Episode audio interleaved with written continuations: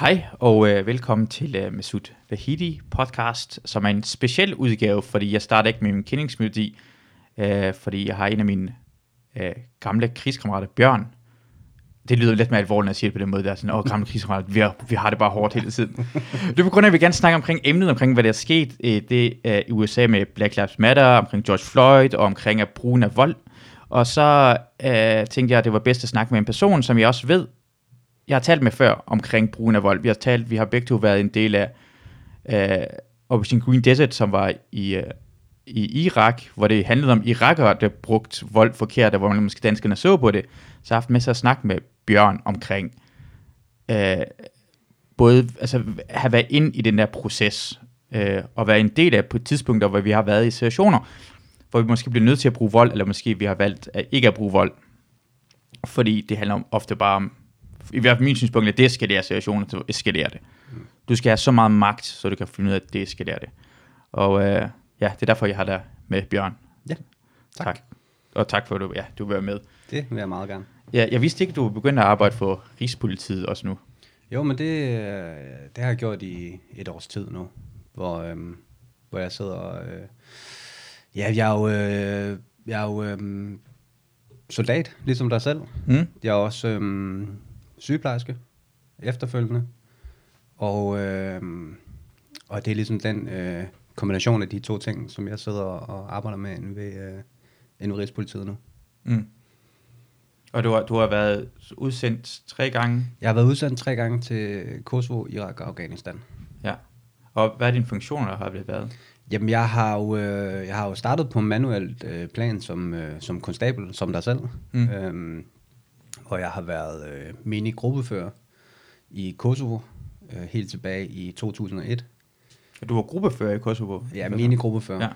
Ja. Øhm, i, øh, I Irak i 2004, øh, hvor jeg var overkonstabel, øh, var jeg det, der hedder Gevær 1. Øhm, og øh, så var jeg udsendt til Afghanistan i 2012, som oversergeant og som øhm, det, der hedder Watchkeeper. Ja, som, hvad går det ud på? Watchkeeper, det er en øhm, stabsfunktion, hvor du øh, øh, laver det, der hedder Battle Space Management. Det vil sige, du øh, er øh, det led, der sidder inde i lejren og øh, er et koordinerende led mellem staben og mm. øh, folkene på jorden. Okay, ja. Så det, der på dansk hedder operationsbefalingsmand. Okay. Ah, det lyder virkelig spændende. Det der, lyder mere spændende end det. Ah, okay. I hvert fald så sent i en mission. Ja, okay. Hvad, hvad hold var du var det på? Og hvad hed det? Det hed hold... Øh... Det er sgu lidt i tvivl om. altså 12? 12, ja. 13? Omkring. Ja, jeg vil anbefale, hvis folk skal blive udsendt, lad være med at efter hold 5-6, hold op med at blive udsendt. Ja, lad være med at tælle mere. Ja, det, det er lige meget. Alle er trætte af missionen. Ja, man råder det sammen alligevel. ja, ja, præcis. Og så er det jo efterhånden også ved at være lang tid siden. Ja. Altså når jeg tænker tilbage på, øh, på min første udsendelse, som snart er 20 år siden, ikke? Ja. Øhm, det er faktisk utroligt, at, øh, at jeg holder mig så godt, som jeg gør. Ja, det kan jeg godt. ja, du ser rigtig godt ud. Ja, tak, tak, tak. Ja, ja. tak. Rigtig fint. Jeg føler mig også rigtig god. Og du er også meget hård, har jeg lagt mærke til, i forhold til, prøv at se, hvordan det er sket herovre. Jamen, jeg har, jeg, ligesom om, at vinden den blæser lidt med herude. Ja. ja den gør på Nørrebro. Derfor er jeg begyndt bare meget hue og kasket på, ja, for at skjule ja. det. Ja. Sådan er det bare. Jamen, jeg er også glad. Altså, ja, min frisør ude på Nørrebro, han sagde til mig en dag, at øh, Bjørn, når man har flot hår, så skal man passe rigtig godt på det, og man skal gå tit til frisøren og sådan noget. Så det, jeg sørger for at passe godt på mit hår. Ja, det, er, det skal du også gøre. Ja. Det, det er, når, når man har så flot hår, jeg har nogle venner, der er ved, at altså, de har masser af hår, jeg kan se, det er ved at tabe den. Og så overvejer det allerede nu at klippe sig sådan kort hår. Jeg tænker sådan, jo, men det er jo også et, det er jo også et, altså det er jo, et eller andet sted er det også at, at gribe sig selv lidt om nosserne, ikke? Og så sige, fint, så tager jeg konsekvensen, og så...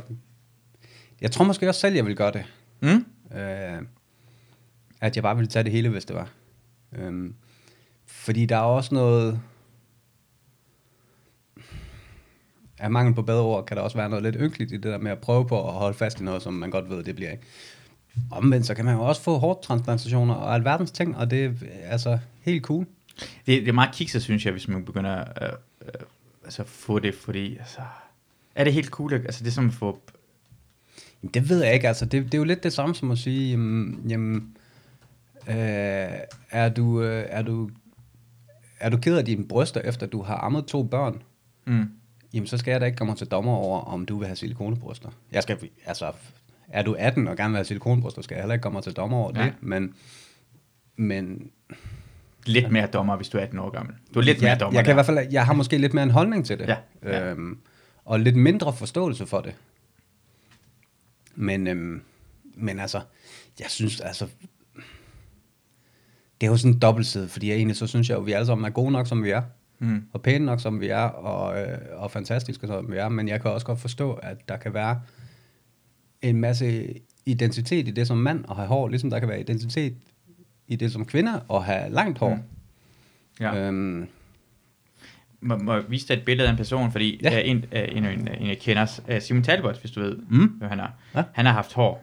Og han så, folk synes, han var rigtig pæn, dengang han havde hår. ja, Og så- han var også en flot mand dengang. Ja, han var flot, og så har han klippet sig skaldet. Og har du set noget person, der er grimmere skaldet end ham? det passer bare ikke til ham længere. Jamen, Det er uheldigt. Men, men, men man, jamen, man kan sige, det som han kan nu, det er, at han kan måske øh, lade være med at ligne et lille barn. Og han rent faktisk kan se lidt, øh, lidt barsk ud. øhm, hvis han anlæser lidt, øh, lidt skæg også. Og, jamen, jamen, nu, nu ligner han jo en... Øh, Men prøv at se de ører der. om det er også ligesom om, han, han ser lidt stærkere ud uden hår. Det er rigtigt, men han træner også rigtig meget. Han er faktisk en person, der... Ja, han... Og det er jo også en ting, jeg har lagt lidt mærke til, det der... Øhm, folk, som taber håret, det er tit, de begynder at træne utrolig meget, så bliver de utrolig pumpet. Lidt ligesom øh, mænd, der måske ikke er så høje, de skal også altid være utrolig brede. Ja. Så ligesom om, at det er sådan en overkompensering hele tiden. I forhold til, at hvis du ikke du har det ene, så må du have det andet. Ja. Øhm, Det er big dick energy, synes jeg, er, at altså, lad det bare... Måske skal, man- fordi hvis, man- jeg synes, hvis man er pumpet, så hvis man pumper sig rigtig stor og går mm. alt, alt for meget op i det, og altid bare overkrop, når du hører sixpack, det er small dick energy for mig. enig, enig. Altså generelt så synes jeg, at, øh, at sådan noget med at være øh, overpumpet og øh, have sexpack og sådan noget, det er, er noget, der hører ungdommen til, og lad dem om det. Altså Ja. jeg synes egentlig, hvis, hvis, hvis jeg ser en mand over 40, der render rundt med sexpack, det synes jeg faktisk er lidt frastødende. Ja. Fordi det siger også lidt om, hvad det er, du, du bruger din tid på. Når man ved, hvor meget det kræver at, at opnå det, Ja, så siger det også noget om, hvad det er, du bruger din tid på. ja. Øhm, men altså igen, igen, folk skal sgu gøre, hvad fanden der gør dem glade. Jeg Ja. håber da bare, at de gør det af de rigtige grunde, og ikke fordi, at vi andre skal, skal pleases på en eller anden måde. Jamen det, vi kan godt, vi, kan, vi tager snak omkring Daniel Kjær bagefter, omkring hvor flot krop han har, stadigvæk har, Han er som en- 7-38 år. Jamen, og han er jo øh, pragteksemplar på en aldeles nydelig mand, som også godt kan gå ud og hamre nogle bajer, og, øh, og ja, altså det er flot mand, flot, flot mand. Det irriterer med mig, at altså, jeg, jeg husker, det, jeg, da jeg så ham dengang, vi var udsendt til Irak sammen, og du mm. kender ham fra barnsben af, mm. ud fra. Så ble, han blev skattet, og jeg gjorde mig selv skattet. Jeg var så glad for, at mit hår, altså mit hovedform var fint nok. Og så her for den seneste 3-4 år siden, har jeg klippet mig selv skaldet igen. Mm. Og så har jeg opdaget Daniel Kjær på, hvad hedder det, Instagram. Mm. Og vi ligner overhovedet ikke hinanden. Nej. Uanset hvor skaldet jeg er, så er min krop på ingen måde Daniel altså, jeg Kjærs. tror, lige meget hvor skaldet du bliver, så kommer du ikke til at ligne Daniel Kjær. Og det er synd. Ja. Vi burde jo alle ligne Daniel Kjær. ja, det synes jeg også. ja. Hvis vi snakker omkring Big Dick Energy, så kan vi gå omkring, omkring det der med, med hvad sådan noget, magt, fordi jeg føler nogle gange mellem, at det, jeg, da jeg så det der med George Floyd, Mm. Det virkede, det var personer, der virkede som om, de var for svage, ikke havde idé omkring magt, til at de, hvis de vidste, altså hvis du har, øh, da jeg lige, så tænker jeg, ej, det her, ham den lille vietnamesiske mand, der står foran, Mm. han virker på ingen måde stærk nok til nogensinde at kunne bruge andet magt, end det mest voldsomme magt. Altså, jeg synes, den er rigtig svær med, altså, fordi at, selvfølgelig når du ser, og nu, nu bruger jeg udtrykket, fordi det er egentlig det, jeg mener, det er, men når du ser George Floyd blive slået ihjel, Mm. øhm, det rammer os alle sammen rigtig meget. Det bør det i hvert fald gøre. Mm. Det bør også være en eye-opener omkring, øhm, hvad er det egentlig, øh, at, at, at verdens største magt, hvad er det egentlig, de har gang i, øhm, mm. rent øh, indrigspolitisk. Øhm, det jeg oplever i hvert fald, det er jo, at der er jo til dels sket sådan en militarisering af af det amerikanske politi. Mm. Altså det der med, at de har jo overtaget en masse øh, køretøjer fra, øh, fra US Marine Corps, blandt mm. andet. Så lige pludselig så ligger de og kører rundt inde i byer i, øh, i hvad hedder sådan nogle, øh, øh, anti-mine køretøjer. Ja. Og hvor, hvor det er sådan lidt, jamen, altså signalværdien i, i det er så, øh, så out of this world mm. på en eller anden måde. øhm, men når det så er sagt, så jeg synes, det er rigtig svært, fordi at i mine øjne, der har du nogle mennesker, som sådanne mennesker ihjel. Ja. In plain sight. Ja. Der, er ikke, der er ikke så meget Nej. i det. Men jeg skal passe uendelig meget på, med ikke at være fordømmende over for alle de der 21.000 forskellige øh, politiinstanser, der findes i USA. Ja. Fordi at der er jo, og det ser man jo også i det her efterfølgende spil med Black Lives Matter, øh, demonstrationerne, hvor der er politifolk, der går med i demonstrationer, mm-hmm. og der er politifolk, der, øh, der øh, a knee, og alt det her, ikke? Og egentlig føler med det her, og, og står op og siger, hey, ikke, og du har politidirektør, der går ud og siger, hey, ikke i min politikreds. Mm. Det kommer ikke til at ske, det her i min politikreds. Mm. Og jeg vil være efter mine politifolk for, at det her, det aldrig kommer til at ske. Mm. Øhm, så det er jo også et spørgsmål om, at, at jeg tror, at en ting, det er, der er sket, men jeg synes egentlig, og det er jo forfærdeligt i sig selv, men jeg synes, det der er relevant, det er, hvad følger der efter det her. Mm. Desværre, så har du tossen ved roret, ikke? Som et eller andet sted i, i hans retorik, og et eller andet sted i hans, øh, i hans handlinger efter det her, øh, viser, at det er okay, at hans politifolk, eller politifolk i hans Mm. land, agerer, som de gør. Mm. Ja, han, vil, han, han er i gang med at eskalere situationen Han- direkte, stedet for Han at sige... øh, eskalerer den voldsomt. Ja. Altså, nu har han øh, indkaldt øh, 82nd Airborne til at øh, være i Washington, ikke? ja, Øhm, og 82nd Airborne er jo ikke en, det er jo ikke, en, det er jo ikke sådan en for sjov øh, enhed. Nationalgarde, øh, lidt tykke, hygge, ha, ha, ha. Nej, det er den første, som den bliver sendt ind som. Ja, altså det er jo, det er jo en paratrooper-enhed. Ja, Øhm, de er sgu ikke for sjove. nej. Øhm, så ja. Men jeg tænker, og lad os sige, okay, så sammenligne med Danmark. Mm. Øh, lad os lige starte med at sammenligne med omkring at være udsendt, fordi jeg ved i hvert fald situationer, hvor jeg har været ude, og der har været u- folk ude sammen med mig, som vores opgave var ofte at beskytte andre folk. Vi havde mm. Mm. enten var vi os, der var ude og patruljere, eller så eskorterede vi andre folk, Mm. Som det er vores opgave at, med sikkerhed. Jeg har prøvet et par gange, hvor der har været nogle folk, der første gang de er med ude, og de bare overreagerede. Mm. Hvor vi bliver nødt til at tage fat i det med at sige, du skal bare holde din kæft og sætte dig ned, fordi det her, det kommer til at gå ud over os. Ja. Fordi vi er ude her hver eneste dag. Ja. Det er måske det, jeg tænker på, det er også øh, nogle gange mellem, mangler, det er det, det er fede, at man mangler måske mere at se den retning af, at også, også jeg vil også sige, at Danmark og politiet bliver øh, internt bedre til at håndtere. Jamen, jeg, jeg kan godt følge dig. Altså, jeg har jo selv haft de samme oplevelser. Og det er rigtig tit dem, som ikke er vant til at færdes i de miljøer, Mm, som overreagerer i de her situationer. mm, Øhm, og det, der kan man jo meget hurtigt trække en parallel til, altså mig selv, da jeg var udsendt første gang. Ikke? Altså jeg var øh, lige knap 20 år gammel. Øhm, og, og havde jo ikke, altså var jo på ingen måde udviklet nok til at være den magt, jeg egentlig stod med voksen. mm, Øhm, og det har jeg oplevet også med soldater, at jamen, der er sgu mange, der ikke har været deres opgave voksen, og ikke har forstået, jamen, hvad, er det egentlig, vi, hvad er det egentlig, vi skal her? Og ikke har forstået det der med, hvornår er det, du skal eskalere en situation, mm. og hvornår er det, du skal deeskalere en situation, Mm. og hvornår er det, du skal trække dig fra en situation. mm, Fordi at, at opgaven, opgaven er nødvendigvis, øh, eller er ikke nødvendigvis, at du skal vinde, eller du skal holde din plads. mm, Fordi nogle gange kan du også bare vinde ved at trække dig ud af situationen. Og det er der, det er der mange, både øh, øh, menige soldater og, og fører inden for forsvaret, som heller ikke har forstået, og som jeg har oplevet ikke har forstået. Jeg, jeg, har, jeg har ikke forstået det altid. Jeg ved, at første gang, jeg var udsendt, på grund af, og det, og det giver hele vejen mening, men når du træner til at blive udsendt, så hver eneste gang i øvelserne derhjemme, hver eneste gang, der er ude og køre en patrulje på øvelser, så er der altid nogen, der har våben, eller prøver at slå dig ihjel. Mm. Ja, ja. Men så har du, så tror, altså på en eller anden måde er man ops på, at når du kører patrulje i Irak første gang, så er det nogen, du, Så, altså, du, du, altså, kører du kun efter worst case scenario? men du har kun trænet til worst Ja. case scenario. Ja, men det er det.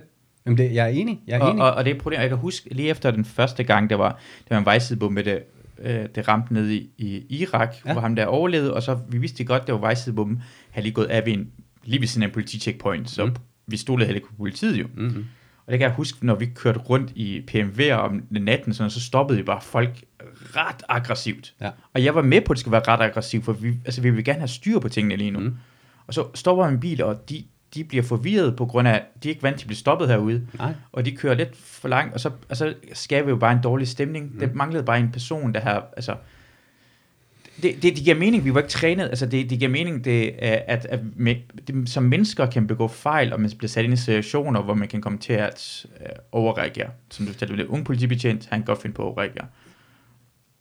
Ja, og, og plus at hvis, nu taler vi om, om Irak hold 4, ikke? Mm. Altså, det var jo også en, altså, det var fandme en spøjs mission, fordi at vi kørte jo rigtig meget rundt alene, og under vores egen føring. Mm. Uh, vi kørte rundt i, i, i gruppestørrelse, gruppe minus størrelse, ikke? Mm.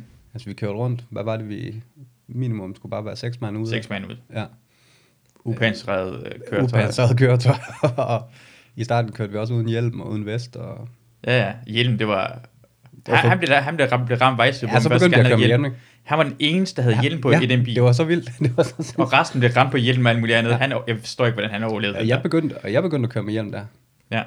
Øhm, Så det var også... men, men ellers så var det, vi var fandme meget, øhm, vi passede meget os selv.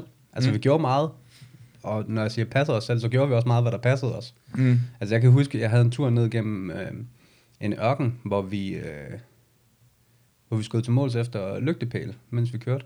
Ja. Øhm, ja. Fordi at når vi kom tilbage til lejren, så kunne vi bare gå ind og hente noget mere ammunition. Mm. Og det der med, at der var ikke noget kontrol med, hvad er det egentlig, hvad er det egentlig, der er foregået på den her patrulje. Ja. Altså, rent til, hypotetisk kunne man jo have taget ud og, øh, og øh, nakket en eller anden, hvis det var det, man gerne ville, og sagt, det, det kender vi ikke noget til. For det, Ja. altså, der var ikke noget, på den måde, der var ikke noget kontrol med, hvad er det, hvad er det der, der foregik på den patrulje. Det er sjovt, du tænker på den måde. Det, for det første havde jeg slet ikke tænkt over på den måde, at vi, det er rigtigt nok, vi kunne gøre, hvad vi havde lyst til, for vi gjorde jo, og det er rigtigt nok, nogle gange imellem skulle vi, jeg kan huske, vi var ude ved vandet og skulle se, om en 556 kan gå igennem det her stykke plade metal. Ja. og det kunne det ikke, og vi glemmer også, når det går igennem et øh, plade, så har jo sikkert hoppet lige forbi os bagud. Lige til. Jamen, og, og altså, nu talte jeg om den her situation, hvor vi kørte ned gennem ørkenen og skød ja. på lygtepæl. Der havde jeg da også en, en øh, patron, der rekurserede tilbage fra min pistol lige hen over hovedet på mig. Altså, ja.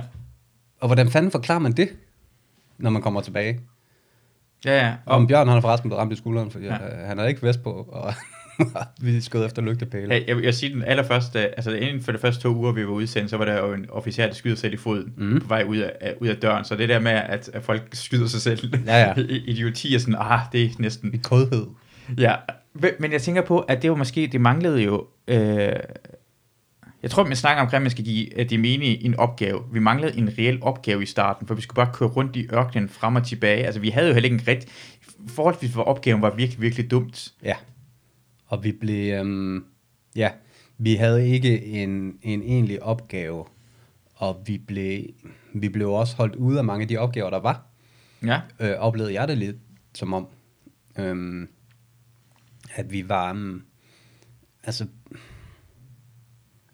jeg ved ikke, om vi var for uprøvet, men jeg oplevede vores, øh, vores kollegaer fra, fra den anden kampenhed, som vi havde med dernede øh, i den danske, øh, øh, hvad hedder det, mm, den, den store danske battlegroup, battle group, der var dernede, øh, at de havde jo nogle væsentligt mere, øh, eller væsentligt større opgaver, end vi havde.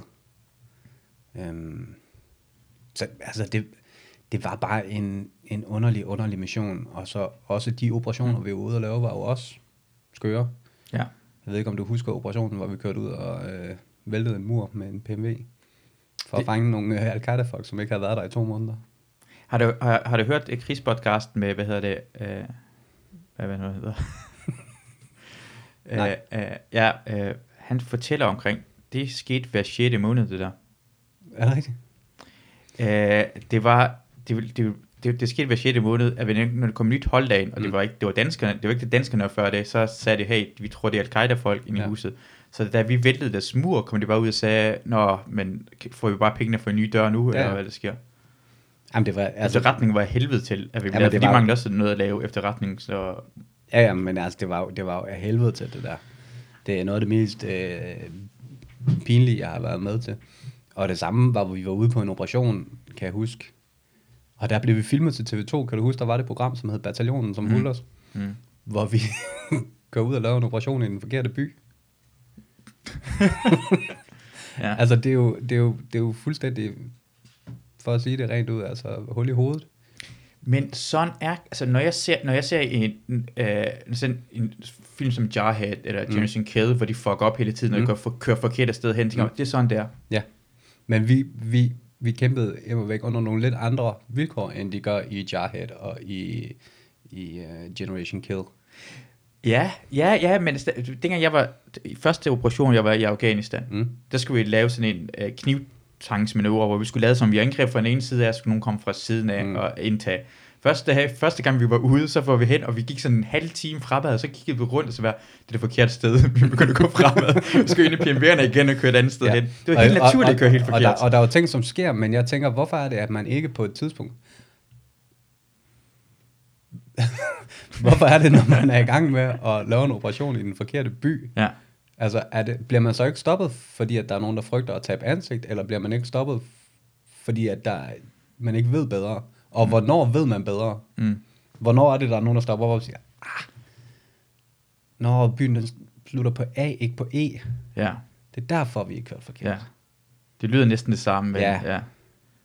Men, men, men det er også derfor, jeg tænkte det der med at indrømme at lave fejl, for nu har vi sådan indrømmet, at vi selv har lavet, altså Mm. vi lavede fejl, og man kan tage, jeg synes, det var den politibetjenten i Danmark, en af problemerne var, han, når man ser på det, han begår mange fejl.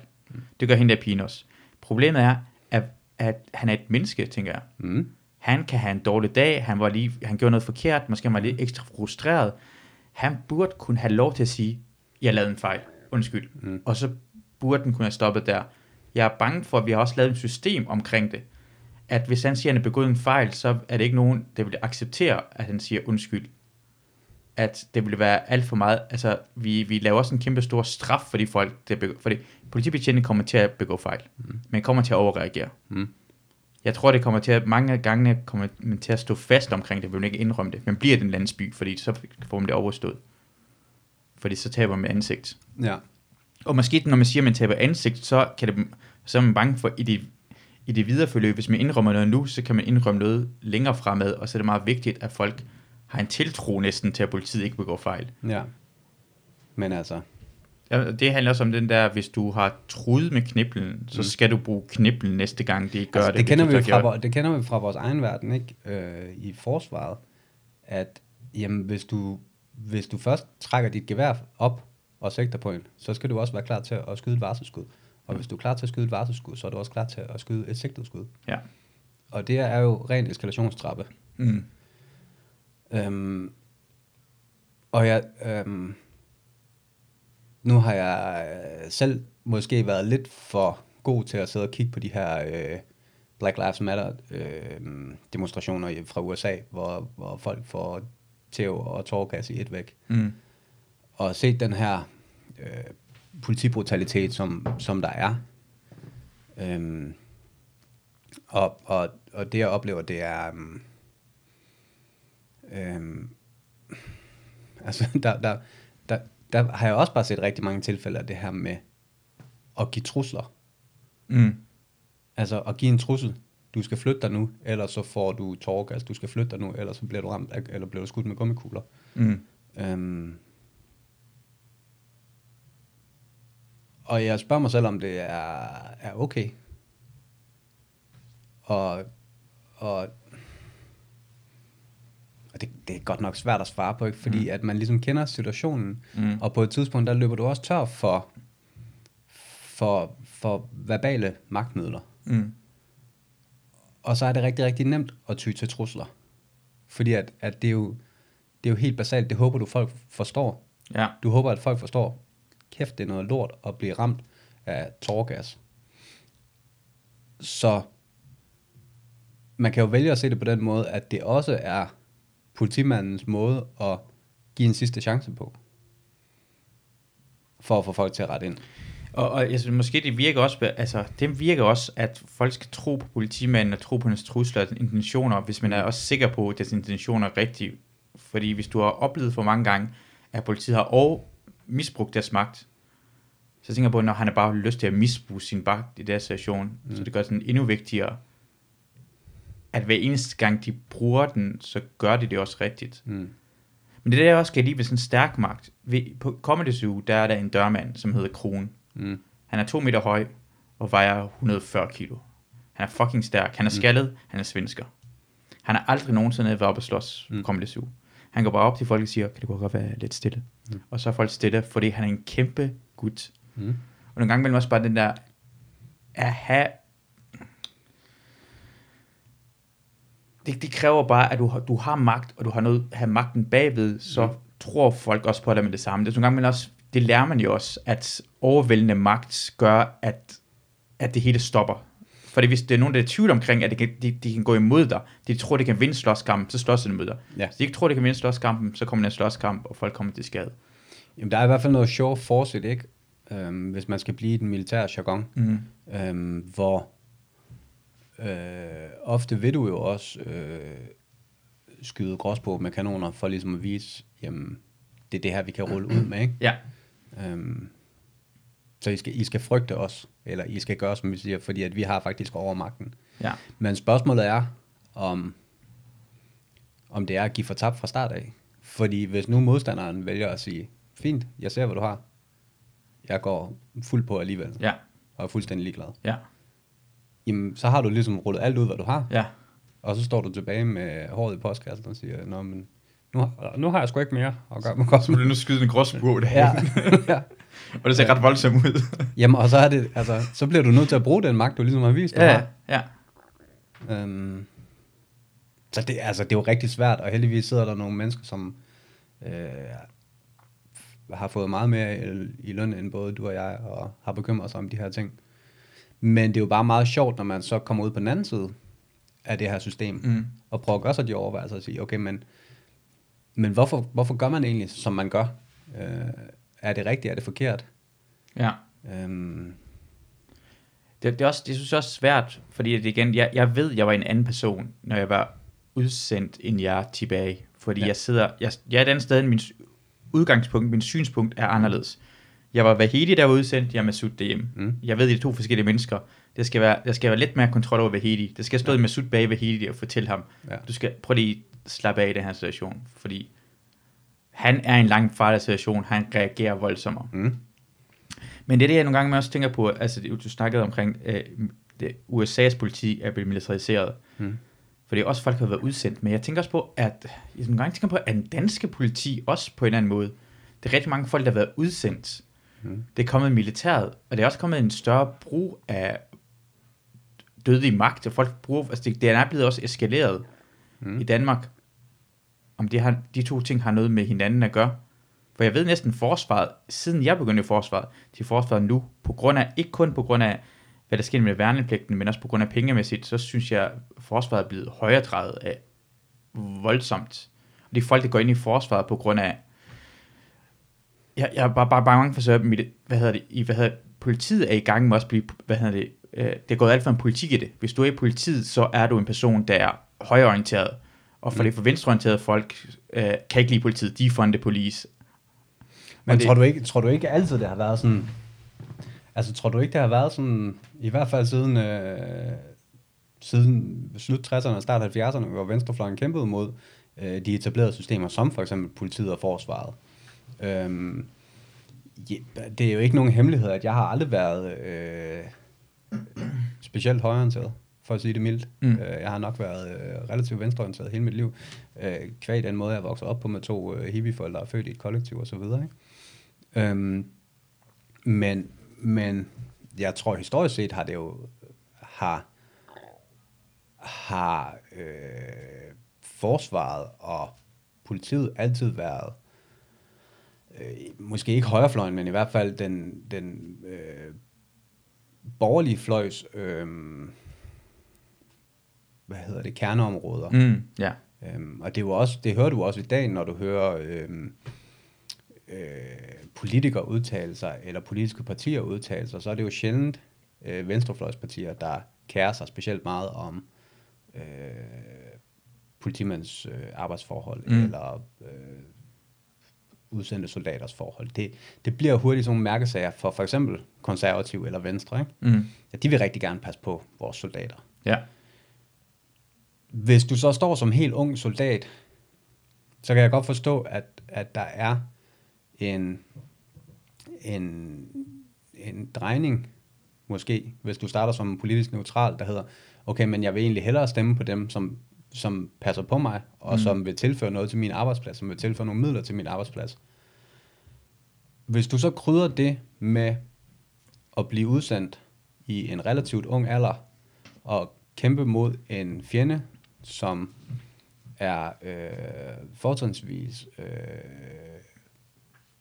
muslimsk, Mm, så er det rigtig, rigtig nemt, og du får nogle ar på sjælen det her, så er det rigtig, rigtig nemt at tegne et fjendebillede, tror jeg. Rigtig, rigtig nemt at tage det her fjendebillede med hjem, og sige, jamen det er jo meget nemt.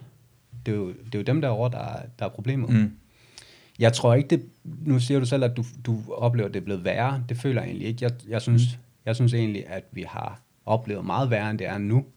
Jeg kan huske, der var en undersøgelse på et tidspunkt. Øhm, og det har været sådan omkring hold 5, 6, 7 stykker i Afghanistan. mm, Øhm, hvor der blev lavet en undersøgelse omkring trosforhold øh, blandt udsendte soldater i Afghanistan. Hvor der var en rigtig, rigtig høj forekomst af, og meget højere end noget andet sted i samfundet, af asatroende. ja. Ja. Øhm, og det var den asatro, der hed, øh, at vi skal bekæmpe udefra kommende fjender. Ja. Øhm, og det, det blev ligesom sådan rodfæstet, det her, den her tro på det nordiske, og det rigtige i det nordiske. Mm. Ikke? Øhm, og der, derfra så er der også bare, altså, er der lynhurtigt en glidebane til, til noget, der smager øh, af racisme. Ja. Øhm, men jeg oplever det ikke på, på samme måde, og nu har jeg også, altså jeg har også haft med, en del med uddannelse af værnepligtige at gøre, for eksempel. Mm. Og der oplever det ikke den her øh, specielt højredrejning. Jeg oplever måske, øh, at der er en højere grad af, af børn, der kommer fra, øh, fra sådan udpræget øh, borgerlige hjem, end der kommer fra typisk sådan venstrefløjs hjem, hvis man kan tale om det Mm, overhovedet i dag. mm. Ikke? Øh, fordi unge mennesker, de skaber også deres egen politiske identitet ret tidligt i livet, Mm. øhm, Men, tror jeg. men det er fordi, jeg har lagt, det jeg lægger mærke, det, og det kan godt, at jeg har taget fejl i min, min egen tanker omkring det, men jeg, jeg, jeg vores øh, regimentchef, Prins Liv Regiment, han er socialdemokrat. Mm. Åben socialdemokrat. Mm. Altså, de sidste par hold, jeg, jeg var udsendt på, altså hvis socialdemokrat, så kunne det skal være det enhedslisten. Ja, ja, ja, ja. Det, er- altså, du er... Så prøv at have været mig, der har stemt SF hele mit liv, ikke? Ja, og, så satte du højt. Ja, ja, og har haft en karriere.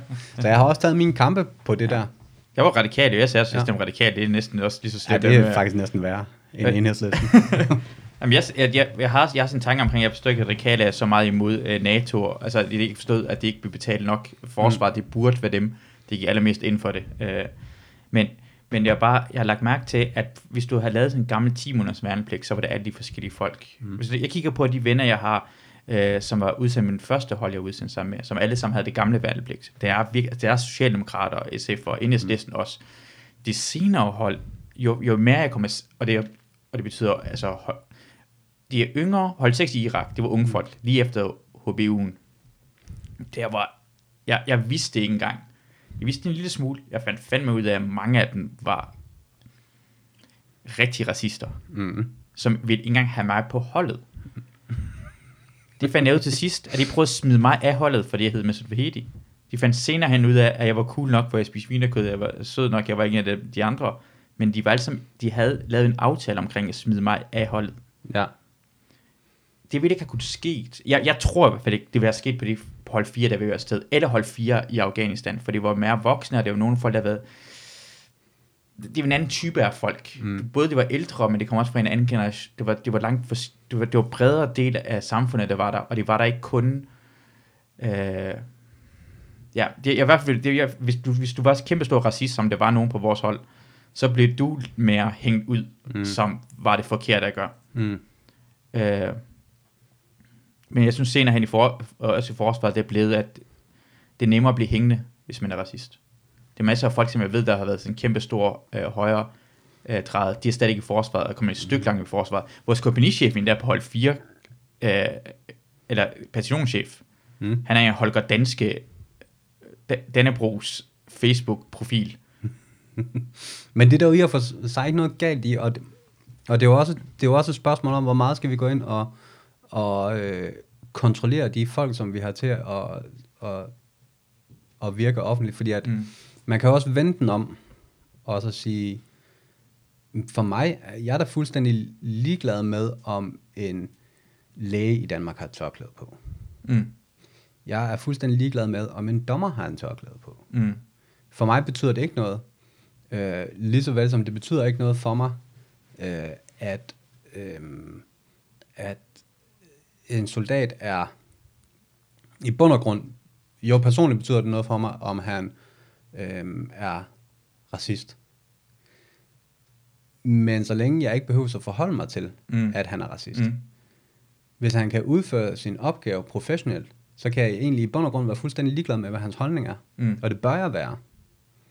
Lige så vel som, øh, hvis jeg var øh, øh, medlem af, en, af et kommunistisk parti, skulle folk egentlig være fuldstændig ligeglade med det, så længe vi ligesom kæmper for det samme mål og har forstået opgaveløsningen. Ja. Øhm, For det er ikke gået ved soldater, behøver ikke, du, har, du skal have forskellige politiske holdninger, men det skal gøre, hvad Folketinget siger, fordi flertallet bestemmer Ja, uanset og, hvad. og, og hvis man så ikke kan stå inden for det, så må man jo, for, altså, så må man jo forlade forsvaret. Ja. Og det var det, der skete for mig blandt andet, da jeg forlod forsvaret. Det var, at jeg blev nødt til at tage et opgør med mig selv, hvor jeg sagde, okay, men jeg kan egentlig ikke øh, rent personligt, føler jeg ikke, at jeg kan stå inden for den vej, som forsvaret bevæger sig lige nu. Øh, og nogle af de øh, parter, vi samarbejder med, synes jeg ikke er så fedt.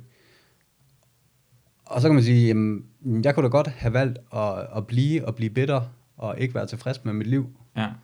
Men jeg kunne også sparke mig selv i røven og sige, "Men fint, så er det ligesom dig, der må flytte dig ud af den her situation og finde noget andet at lave. Øhm, så ja, altså, det er jo,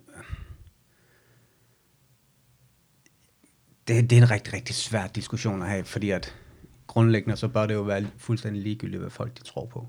Men jeg tænker på, jeg tænker mere på omkring, hvordan, altså, det, det for mig er det problemet omkring det igen politisk, både politiet og forsvaret. Jeg, jeg synes, det er blevet mere, vil jeg stadig synes jeg, men at det er blevet taget den der, af hvem det, det giver penge til forsvaret, at hvis du kan godt kan lide forsvaret eller politiet, så stemmer det på. Mm. Øh, Men tror du, ikke, højreorienteret, tror, tror du ikke, at det er generelt i samfundet, at, at øh, samfundet er blevet mere politiseret? Øhm, mm. Også med, med den, hvad skal man sige, øh, opståelsen af, øh, af hele blokpolitikken. Mm. Det her med, at du enten eller. Ja, Øhm, du er aldrig både og. Du er altid enten eller, ikke? ja. Øhm, Men det gør det på et problem, at vi ikke er på samme hold. Vi burde alle sammen være på holdet af politiet, og nogen kommer til at Ja, føle sig... Ja, det burde hele det danske samfund jo være, men, men omvendt så er det jo også bagsiden af medaljen med demok- demokratiet, ikke? det er jo, at jamen, alle skal også have lov til at tænke og føle og øh, næsten handle, som de har lyst til, ikke? så længe Mm. mm. de ikke er til fare for andre eller sig selv, eller Ja, øhm, er direkte øh, hadske i deres udtalelser over for bestemte grupper. ja, Og det er, jo, altså, det er jo forfærdeligt et eller andet sted, at det eksisterer. Men det er jo også det smukke ved demokratiet, det er, at jamen, vi, skal, vi skal kunne rumme det her. ja. Øhm, altså hvis man tager... Øhm, altså Rasmus Paludan, Mm. som eksempel. I min optik en kæmpe, kæmpe klovn. Øh, men når det så er sagt, så vil jeg da til hver en tid øh, beskytte hans ret Mm. til at, at, at sige de ting, han siger. Mm. Øhm, ligesom jeg vil beskytte Hizb ut-Tahrirs ret til at sige de ting, de siger. Mm. Fordi det er nu engang sådan, demokratiet fungerer. Mm. Og det er jo den grundtanke, vi skal gå ud med, når vi løser vores opgaver som soldater. Mm. Så er det, vi, at vi er jo demokrater mere end alt andet. Vi, Ja. vi er ikke øh, øh, venstre-tilhængere eller enhedsliste-tilhængere, men vi er demokrater, når vi går ud. Det er det, jeg også godt kunne lide for flere af dem, for det var udsendt, som var højreorienteret. Hvis de, altså, det var Mm. dem, fordi jeg var også venner med folk, det var det, det var fint nok. Det er dem, der havde målet omkring, at vi skulle hjælpe det her folk, for det var bedst for Danmark, hvis vi fandt det her så hurtigt som muligt. Det gav mening. Det bliver altid også en meget ked af, hvor de folk, der var sådan, nu skal det kraftet med lære det. Altså hvis de sagde, at de var sådan typerne, det var lidt mere op på jeg sådan, jamen så går du imod den her værdi, mm. som Danmark egentlig har, og så bliver man en lille smule mere sådan, Ja, så, bliver det jo lige så kommer det til at smage lidt af en personlig kamp i stedet for, ikke? Ja, Altså, jeg har også oplevet øh, soldater, der har sagt, at de skulle ud og plukke nogle perker, ikke? ja, Hvor, hvor det har virkelig en, altså, det ringer helt forkert i mine ører. ja, Øhm, og det er ikke okay. Og hvis jeg som fører i forsvaret oplevede en af mine soldater, der brugte den her retorik, ja, så vil jeg til enhver tid i talsætte det, Ja. og formodentlig også øh, bringe det videre. ja, Men det er jo udelukkende fordi, at hvis, det var, hvis han var en del af min egen enhed, så ville jeg ikke kunne stå inden for at have, jeg vil anse ham som en loose cannon, ja, som ikke kæmper for de værdier, som, som vi som, som ambassadør for et land skal kæmpe for. Og det gør en svært for at lave sit arbejde ordentligt, kommer tilbage til det. At hvis mm. han begynder at opføre sig som åndssvag, så har jeg svært, vi har svært ved at udføre vores mission. På Ja, jeg har svært ved at stå inden for, hvad den pågældende person gør, ikke? Ja, ja, men hvis han går ud og gør en anden ting, sådan, mm. tager fat i en anden person, så næste gang det er ude, så ved de godt, vi, så tror vi, vi alle sammen er mm. voldsomme. På samme måde igen, det er meget vigtigt, at den, det her politibetjente, at det, altså, det, ja, at det bliver taget ansvar omkring, at hvis de har gjort noget forkert, så, så er der en eller anden forståelse omkring, at de har gjort noget forkert. Nogle gange vil folk gerne blive hørt jo, Mm. at de har forstået det.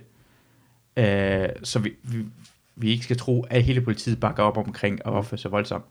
Den er med Tibet-sagen, den er Tibets flag derhen, det synes jeg stadig ikke er en sådan virkelig stor ting, stadig i Danmark. Det er sådan en ting nogle gange, når, øh, jeg ser på, hvad der sker i USA, vi er helt oppe og køre over det, tænker sådan, sker det også nogle gange imellem. I Danmark er vi også rigtig dårlige til at, til at kigge indad. For politiet har, i mine øjne, har, og hele sådan strukturen har også været rigtig god til at skjule den sag. Men den har også været, det, du snakker omkring den uafhængige øh, Politianklagemyndighed. jeg, jeg, jeg har hørt, det, nu er det bare noget, hvad jeg har hørt fra folk, mm. at de ofte kommer frem til, at de ikke har gjort noget forkert politiet. Mere end de har gjort noget forkert. Jamen, det tror jeg, det, det håber jeg da, at de gør. Ja, Det håber jeg da i høj grad, at de gør.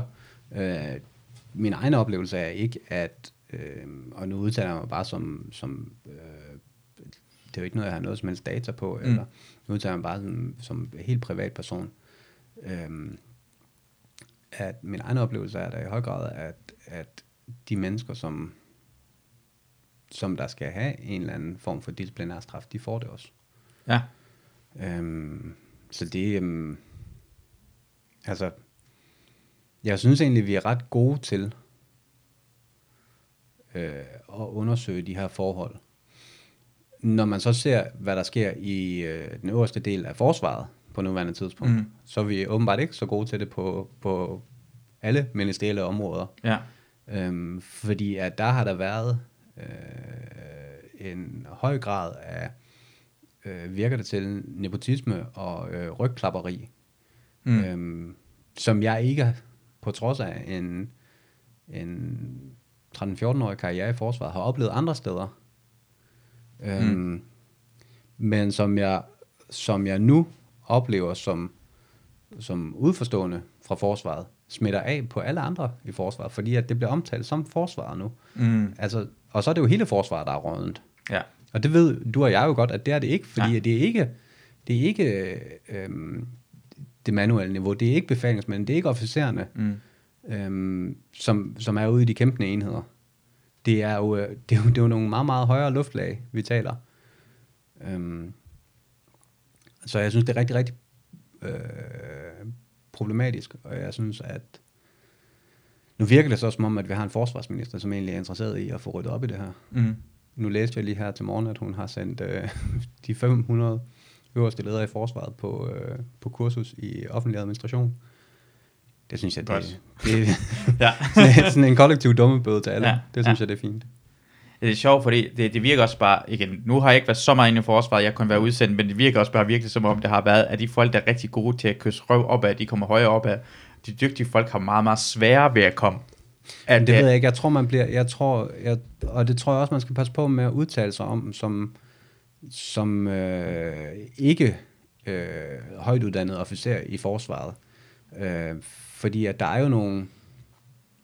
Du kan jo være en sindssygt dygtig øh, taktiker, Mm, men en uendelig dårlig strateg. ja, Øhm, og hvis du er en uendelig dårlig strateg, så har du måske ikke noget at gøre i de øverste ledelseslag i forsvaret. ja, Og det er jo fair nok. Ja. Øhm, så det, altså det synes jeg egentlig, det, det, det kan jeg ikke vurdere. Mm. Øhm, men, men jeg synes at det er beskæmmende at se, øh, hvad det så er, der sker op i de ledelseslag. Øhm, også fordi, at som ude i de kæmpende enheder, der ved du ikke noget om, hvad der foregår deroppe. Mm. Du har ikke engang nogen idé om, hvad det egentlig er, de laver.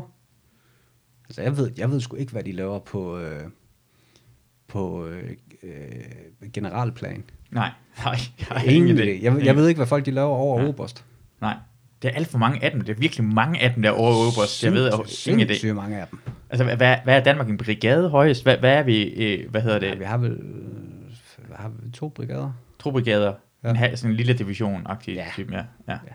Det er ikke særlig meget i forhold til, hvor mange officerer og høje officerer vi har. Meget, meget, altså, en meget, meget lille militær nation, ikke? Ja.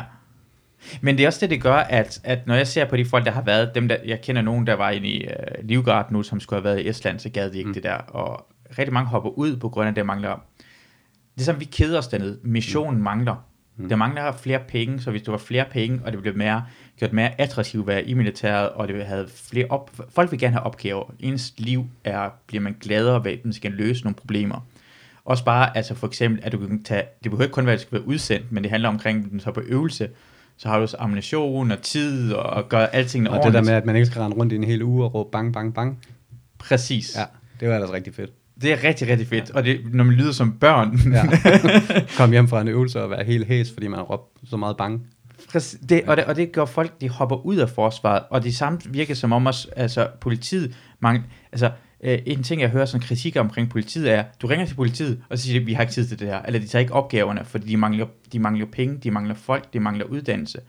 Da, da det sker ved synagogen, at ham der politimanden, der tager sin maskinpistol, og det første ting han gør, det er skyde et skud af, og sin magasin falder ud. Det er ikke hans skyld det her. Det, skylden er, at de mangler mere tid til at gå på skydebanen og lære det, hans maskinpistol at kende. Mm de to ting, altså det, det, det er sådan en, en ring, som vi gør, kører i den forkerte cirkel. De kommer til at gøre det dårligt, fordi de mangler penge. Vi tager penge fra den, fordi de gør det ikke, det vi gerne vil have den til at gøre. Og det bliver værre og værre. Ja, altså det kan man jo godt... Det kan man jo godt sige. Og vil jeg Men- sige men- ting, og men- prestigen af ved politiet kommer også til at falde mere og mere, jo mere det går dårligt af. For folk vil gerne have prestige. Altså, prestige betyder også noget. En grund til at sige, at politimanden kan være stolt af det. Ja, men det, altså jeg, jeg, jeg har svært ved at udtale mig om politiet, fordi den verden kender jeg ikke nok, Mm. mm. men jeg kan udtale mig om forsvaret. Ja. Og sige, at det jeg oplevede øh, op gennem 2000'erne og 2010'erne, det var det der med, at det at være soldat blev meget øh, den moderne øh, dannelsesrejse. Ikke? Det, blev, mm. det blev meget den der moderne øh, øh, et halvt år med rygsæk i, øh, Ja, i det er det, jeg gjorde i hvert fald. Ikke? Ja, Altså, og du kom hjem med en god øh, bunke penge, Mm. og de fleste øh, unge brugte dem jo på tand og fjas, ikke? Mm. når de kom hjem. Øhm, så, så i og med, at du ikke har den samme tiltrækning på det mere, Mm. så tænker jeg, så må man jo også have det svære ved at værve Mm. folk. Fordi du ikke øh, kan vise billeder, hvor vi øh, ligger og drøner rundt i, øh, i pansrede køretøjer nede i en eller anden ørken. Ja. Eller nøgen med hjelm og gevær. Jeg ved en anden ørken. Det er dig. Ja. Jeg har, det billede, det, det haunter mig stadig. Nej, Ja. men man har jo ikke det samme mere, og de opgaver, der bliver løst i dag, ved jeg da også fra mange af de soldater, jeg kender, det er jo ikke, altså det er jo ikke noget, man kan genkende. Men omvendt så også, gudske tak og lov for det. Fordi at det, at vi kørte så hårdt på med nogle hårde missioner, Mm. gjorde jo også, at vi mistede folk. Både, både øh, at vi fysisk havde folk, der døde, Mm. mm. eller blev, øh, blev til skadekommende. Mm. Men også at folk de forlod forsvaret, fordi at, hey, det her arbejdspres, det var faktisk for stort. Fordi lige pludselig så stod man måske og skulle udsendes en gang hver halvanden år, ikke? Mm. Til en, en rigtig, rigtig hardcore mission. Mm. Øhm, og det tror jeg også, det er svært at, øh, at fastholde folk på. Fordi hvad, igen, hvad er det så for nogle mennesker, du danner ud af det? Hvis vi vender tilbage til, jamen, Mm. øhm, til hele det her med menneskesyn, og med, jamen, hvad er det egentlig for nogle mennesker, du danner, hvis du bliver ved med at sende folk ud og bekæmpe den samme fjende, ikke?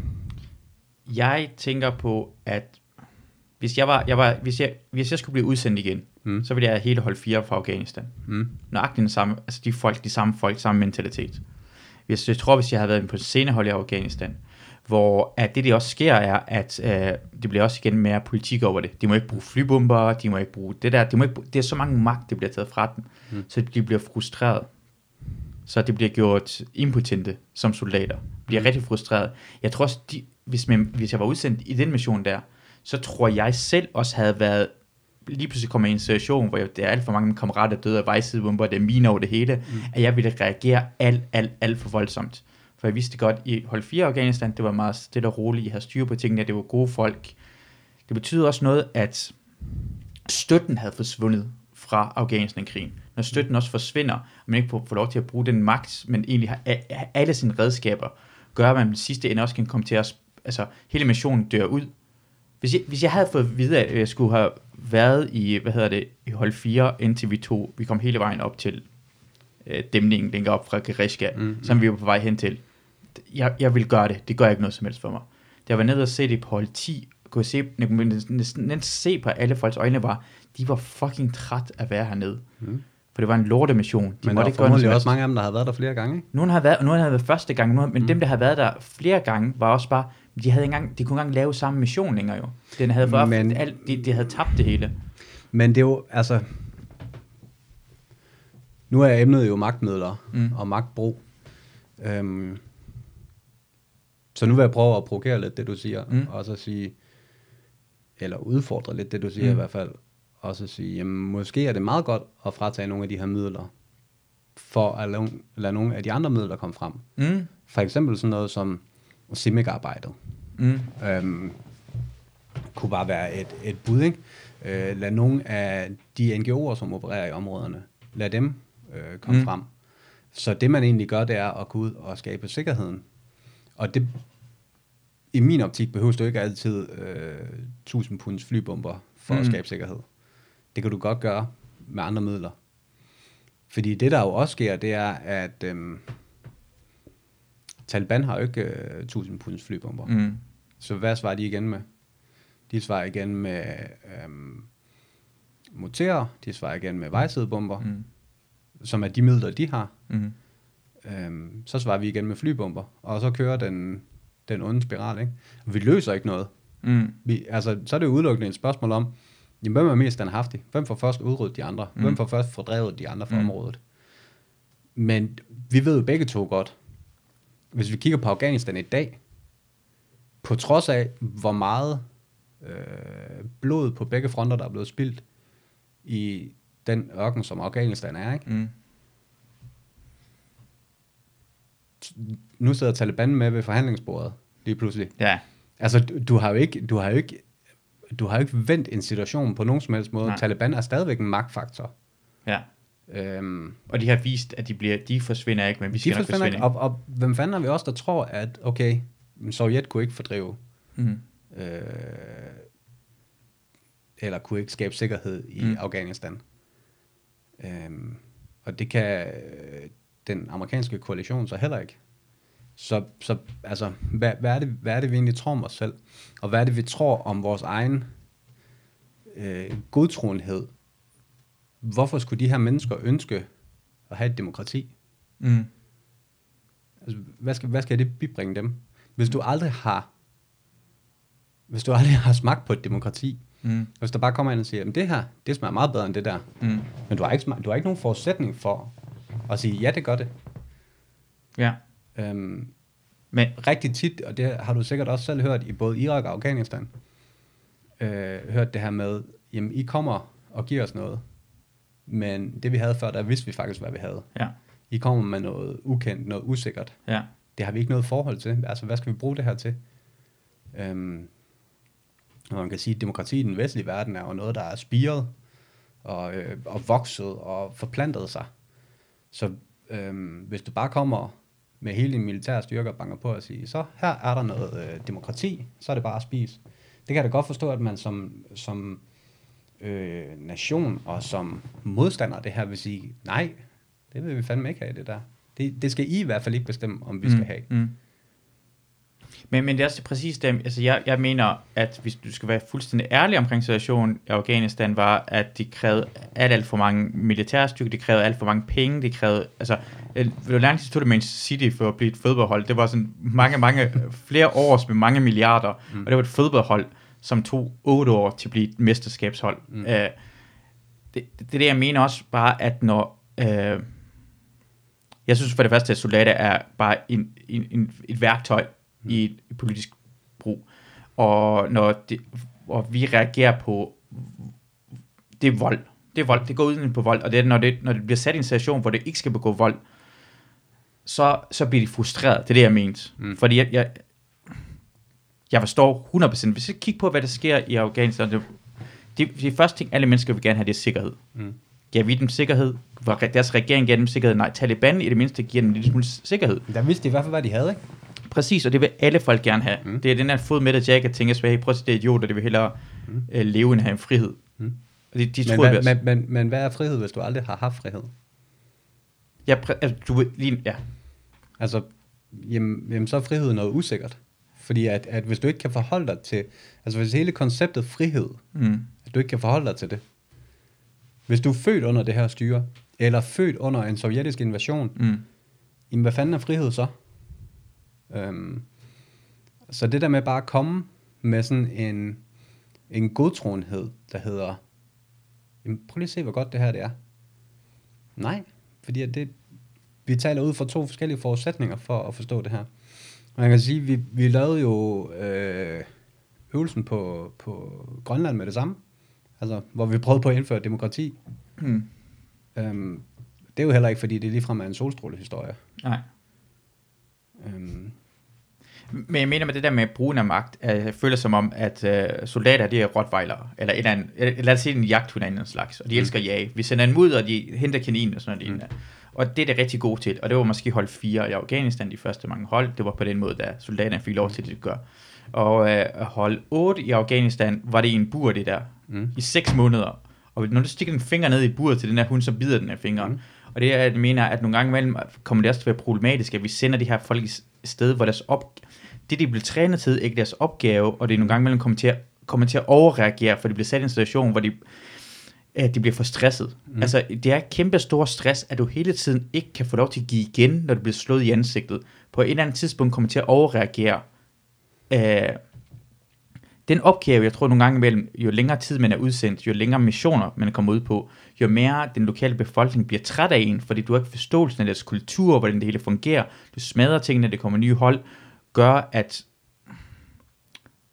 den opgave er ikke en, øh, nogle gange imellem ikke en soldaters opgave længere. Mm. Og så er der også en større sandsynlighed for, at næste gang du ser en person, og du, du, at du kommer til at overbruge din magt for meget. Mm.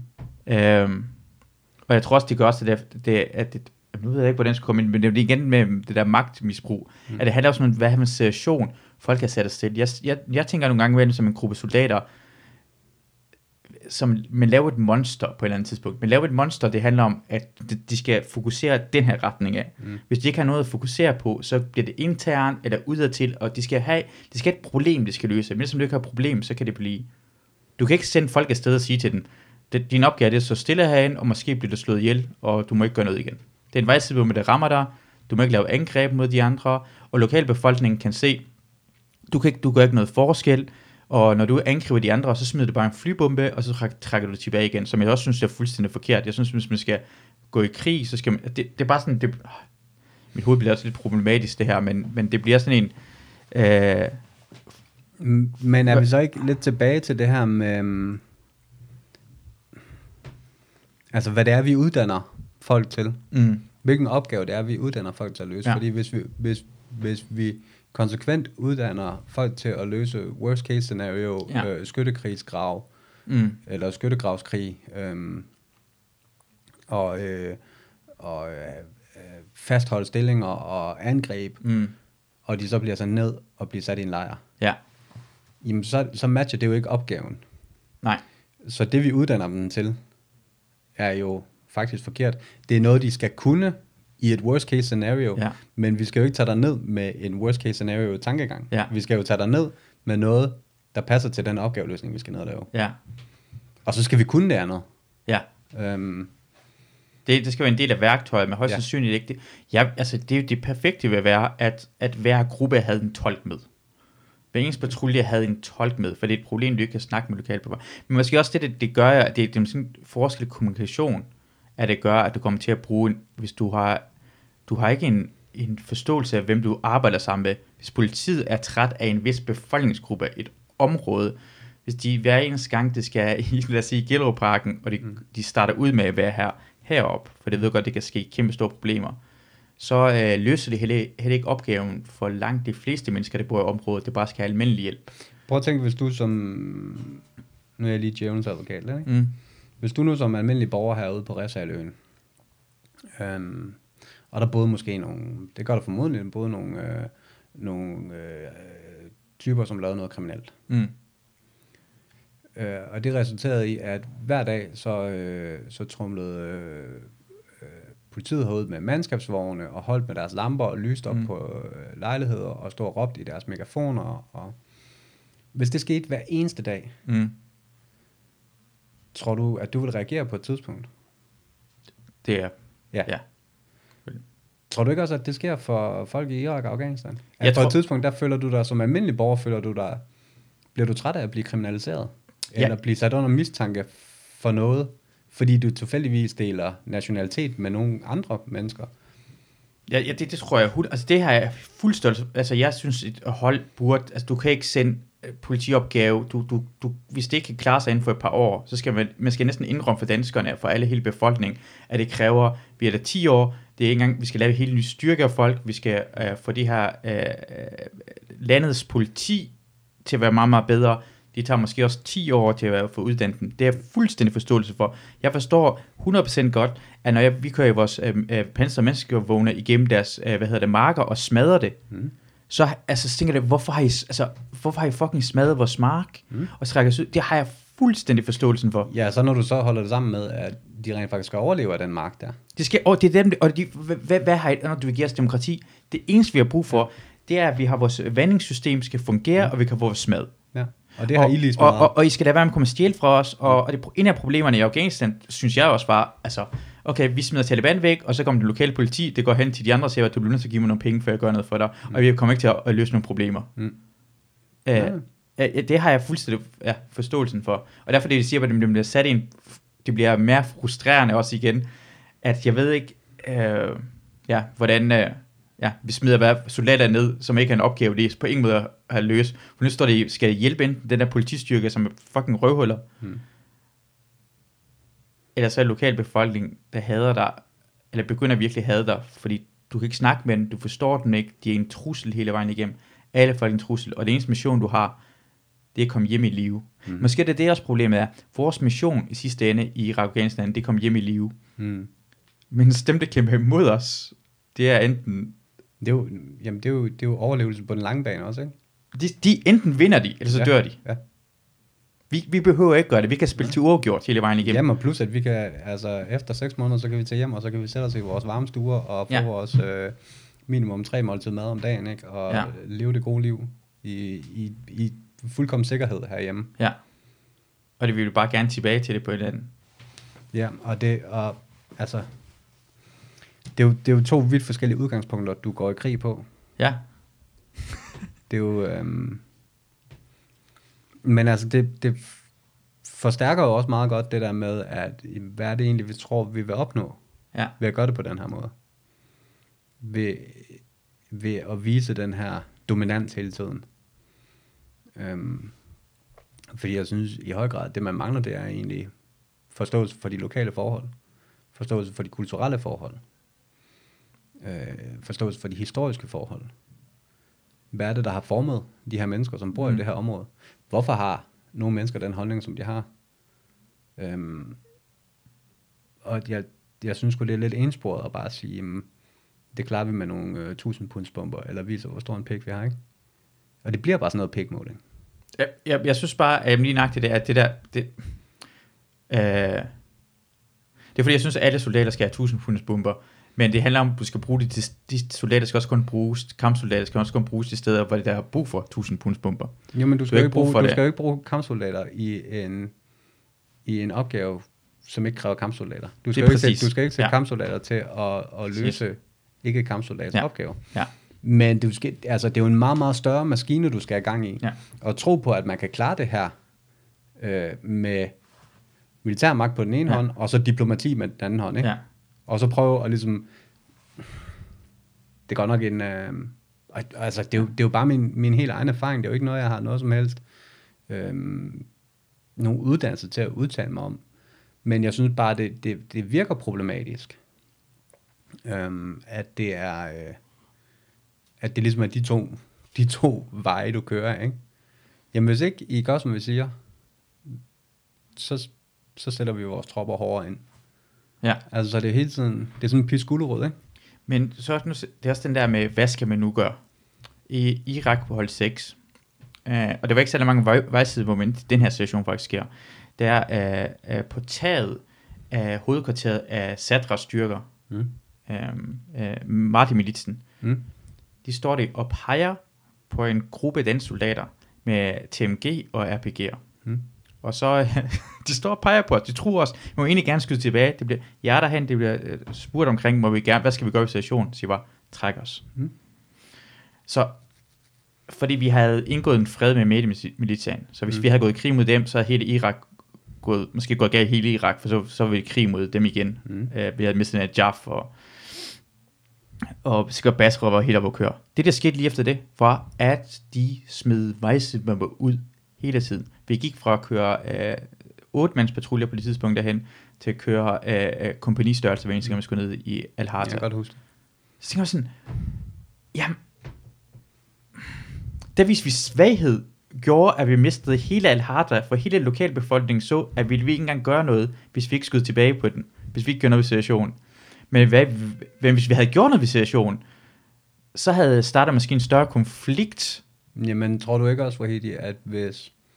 Lad os sige, at man nu har valgt at sige, fuck det, så Ja. eskalerer vi konflikten Ja, ja. og kører på og Ja. nedkæmper dem her. Ja, Tror du så, at vi stadigvæk havde stået nede i Al-Harta på hver det gadehjørne dernede? men det er præcis For det, at skabe sikkerhed. men- For at skabe sikkerhed. Altså Ja, 15 år senere, ikke? Det, det, det, det, gør, det gør det langt mere komplekst for mig, når mm. Folk vælger at sige, at det er en løsning på det, så kigger jeg på det og tænker på, måske vælger vi, at det findes kun forkerte løsninger. Altså, vi kørte væk, det betød, at det kom vejsidebomber, det tog øh, to år, tre år, så var vi ude af Irak. Mm. Mm. Vi kunne have, vi kunne have øh, gået i krig mod den, så havde vi været, også været ude. Mm. Så i mit øjne kan, kan jeg bare se, nå ja, men det var jo, vi havde, vi havde, de havde valgt, at uh, de bluffede ikke. De havde gået all in i en situation, og vi trækker os tilbage. Og nogle gange imellem har jeg også den her følelse af, men hvis vi allerede fra starten af vidste godt, vil vi gå ind i den her konflikt, Mm. så altså allerede der, det var den dag, burde vi have sagt, vi burde ikke have været i Irak længere. Vi burde have indrømmet det. Eller så har vi burde have sendt tre gange så mange danske soldater, og uh, uh, tre gange flere koalitionssoldater. Og det skulle vi have sagt demokratisk til alle danskerne. Alle danskerne har sagt, det gør vi kraftet med, ikke? Mm. Og så har have sagt, vi trækker os ud i, Irak. Men det er bare sådan en, der findes måske nogle gange mellem kun dårlige løsninger. Det gør der, uden tvivl. Um, og hvis man vender tilbage til situationen i USA lige nu, ikke? Ja. Altså, der fandtes jo helt klart en anden løsning for den betjent, som sad oven på George Floyd. Ja. Der fandtes også andre løsninger for, øh, for de tre betjente, der stod omkring ham. Ja.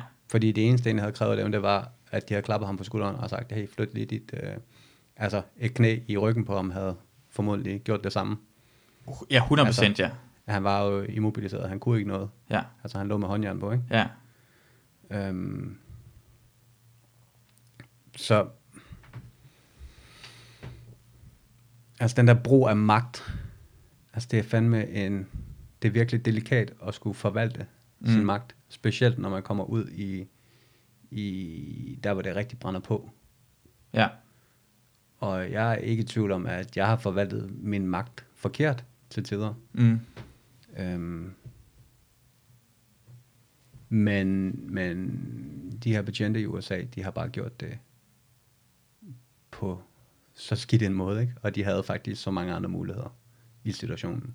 Fordi de havde ikke nogen, der Ja. skød dem efter dem. De havde ikke kugler og fløj om ørerne på dem. nej, De var ikke i en overhængende trussel umiddelbart, som Ja. det så ud.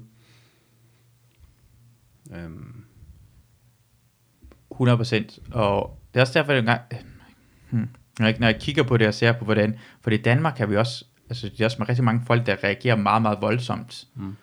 Øh, det er nogle gange, man også bliver ked af, når folk skriver sådan noget med defund the police, all cops are bastards og sådan noget lignende. Folk, jeg ved egentlig i sidste ende, altså hvorfor, øh, måske det det, handler om, at reagere på de folk, der gjorde noget forkert. Reagere direkte Mm. på de politibetjente. på de, bety- de betjente ja, derhen. Og Ja. alle skal være enige omkring, også politiet skal være enige omkring, de pol- politibetjente, det er noget de har med. gjort noget forkert. Ja. Og derfor er det også bare vigtigt, at man som, som, som samfund går ud og tager afstand fra, hvad de har gjort. Ikke dermed sagt, at man skal afskrive dem 100%, fordi at de er ikke dømt endnu. De er jo Mm. kun tiltalt for at have... Ja. Altså han er blevet tiltalt for second degree murder, ikke? Ja, Øh, som vel er sådan noget øh, uaksomt manddrab eller sådan noget. ja, Øhm, men, men altså, jeg synes, det er vigtigt det der med at vise, at det ikke er okay. Det, i, Ja. hvert fald, I hvert fald at, at tage afstand fra, at sådan noget som øhm, racediskrimination mm, overhovedet skal forekomme mm, og gå ud og sige, jamen, nej, det vil jeg ikke have. Altså, at en politichef går ud og siger, nej, det vil jeg ikke have, det forekommer i min politikreds. ja, Det er et statement, der ligesom er værd at lave, ikke? Og man kan bare vinde så meget på det. Du kan vinde virkelig, virkelig meget på øhm, at gå ud og kommunikere omkring det, frem for at gå ud og sige, jamen, vi står bare tilbage. Hvis I laver ballade i vores by, så står vi tilbage. mm. Og vi står tilbage hårdere end jer. Fordi så er vi tilbage til show force hele tiden, ikke? Det er small dick energy, at hele tiden slå hårdt tilbage. Ja. Du skal være stærk nok til at være en person, der er bare stærk nok til at sige, jamen, råb mig i ansigtet. Mm. Kig på, jeg, jeg behøver ikke gøre noget, jeg er stærk. En, det er en stor hund, en lille hund. Mm. En stor hund er aldrig, den en lille hund står og gør rundt omkring, den starter helt stille og roligt. Du virker så svag, når du overreagerer. Det viser på en eller anden måde svaghed, at, ikke, at jeg godt ikke tør at indrømme ens fejl. Men det virker i hvert fald desperation, det viser desperation for mig, mm. synes jeg. Det der med at hele tiden at skulle overreagere. Mm. Øhm, fordi at det viser, at du løber tør for, for magtmidler. Mm. At du, at du hele tiden eskalerer frem for at forsøge at deeskalere. Mm. I min optik, der skal du 90% af, af gangene skal du altid forsøge at deeskalere en situation. Mm. Fordi du vil komme væsentligt længere med det, ikke? Du mister også med det samme overblikket, med det samme. Du uh, Mm. eskalerer situationen, hvis de kommer op og, mm. Over, op og kører. Mm. Hvis du bare... Men når det så er sagt, så jo, selvfølgelig. Nogle gange, så skal man, så skal man bruge de magtmidler, man har. Mm. Øhm, og nogle gange skal man også som, som myndighed, øh, som politimyndighed for eksempel gå ind og sige, her til ikke længere. Vi har sagt, vi stopper her. Hvis man så ikke stopper her, jamen, så må man jo også bruge de magtmidler, der ligesom findes. Ikke? Nogle gange, hvad, hvad med, at, altså, øh, den her idé omkring, at, det, det, det, det er en gang med, øh, den idé omkring, at hvis man, folk også hurtigt efter en igen, hvis man indrømmer fejl. Mm. Hvis man indrømmer, at det her det er en forkert. Nogle gange imellem tror jeg også, at vi har en forståelse omkring, at alle folk, der har magt, de er større end mennesker. Vi har gjort den faktisk lidt, vi har givet dem også en større forståelse i vores selvbevidsthed, end at de skal have, øh, at, at vi, vi troede, de var guder. Som børn er politimænd helt perfekte. Mm. Og så lærer man, de ikke er perfekte. Og så i nogens hoveder ændrer det sig til, at de er de mest dårlige mennesker i hele verden. At vi skal have mere forståelse for, at det er folk, der bare er ligesom os andre. De kan have en dårlig dag, de kan have dårlig uddannelse, de kan øh, det er forkerte situation, de sad i. De Det er jo ganske almindelige misforstod noget. mennesker, og det, er, det gælder jo både for, for politifolk, og for soldater, og for læger og sygeplejersker, og alle mulige andre, der står i en eller anden autorisation, eller en eller anden autoritetssituation, ikke? Mm. Øhm, og rent faktisk øh, har med andre menneskers liv at gøre, ikke? Liv og levnet at gøre. Mm. Øhm, men det kræver, kræver virkelig, virkelig meget morale at have magt. Ja. Det kræver meget morale at kunne forvalte magt. Og det er desværre ikke alle, der har den morale. Og, og sæt indsigt på, at man kan lave fejl hele tiden. Sæt indsigt mm. til hele hver eneste gang. Sige, okay, jeg, jeg begik en, ræk hånden op. Jeg, jeg kan, måske er det også igennem hele samfundet der, men vi har meget, meget svært ved at sige undskyld og begå fejl. Politikerne mm. er, indrømmer meget, meget sjældent, det at begå fejl. Mm. Meget få folk, der indrømmer det. Vi har en ting, at vi er hurtigere efter folk, der indrømmer, mm. de har, der, der siger undskyld. Det der, der igen, det bliver igen meget mere derfor vi har, en, vi har et sted i Danmark også, at vi er så langt væk fra situationen. Vi har ikke rigtig godt sted, vi har en rigtig god demokrati, vi har meget lighed. Altså, jeg ved godt, ham der, øh, DF'eren sagde, at det findes ikke noget rastdiskrimination i Danmark. Ja. Det er måske, og ved du hvad, det, når han siger det, så kan jeg, jeg vil give ham 10% ret. Jeg vil gerne, jeg vil gerne give 10% ret, som hans tilhængere kommer til at bruge på ham. Det er rigtigt nok, den der institution, af, af, af folk, der i 200 år er vokset op i Danmark, og ikke har fundet uddannelse, den find, det er ikke det samme som USA.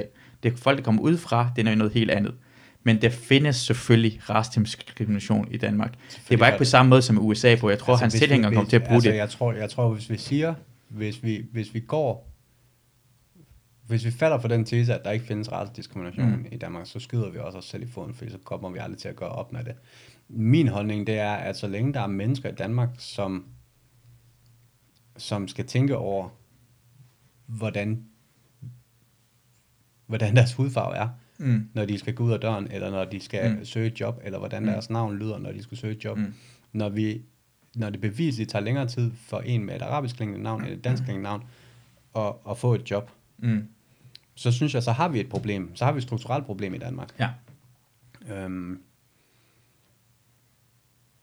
og, og så synes jeg egentlig, at, at det er vigtigt, at der bliver gjort opmærksom på det her, gennem sådan noget som Black Lives Matter, eller whatever, altså Brown Lives Matter, eller Mm.